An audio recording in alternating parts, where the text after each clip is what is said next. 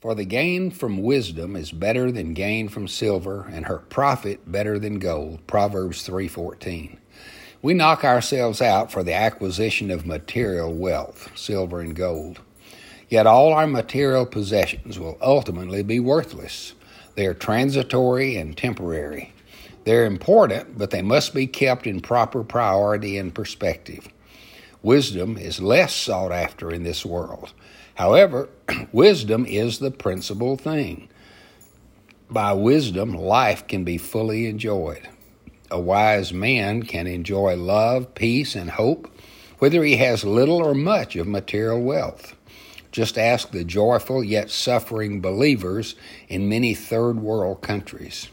A foolish man can be saturated with material wealth and live with broken relationships, anxiety, anger, bitterness, depression, and despair.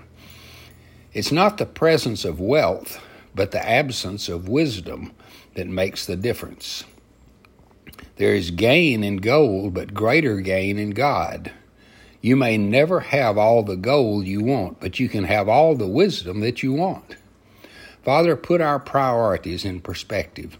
Help us have wisdom to enjoy our wealth and to enjoy you regardless of the measure of our wealth. Amen.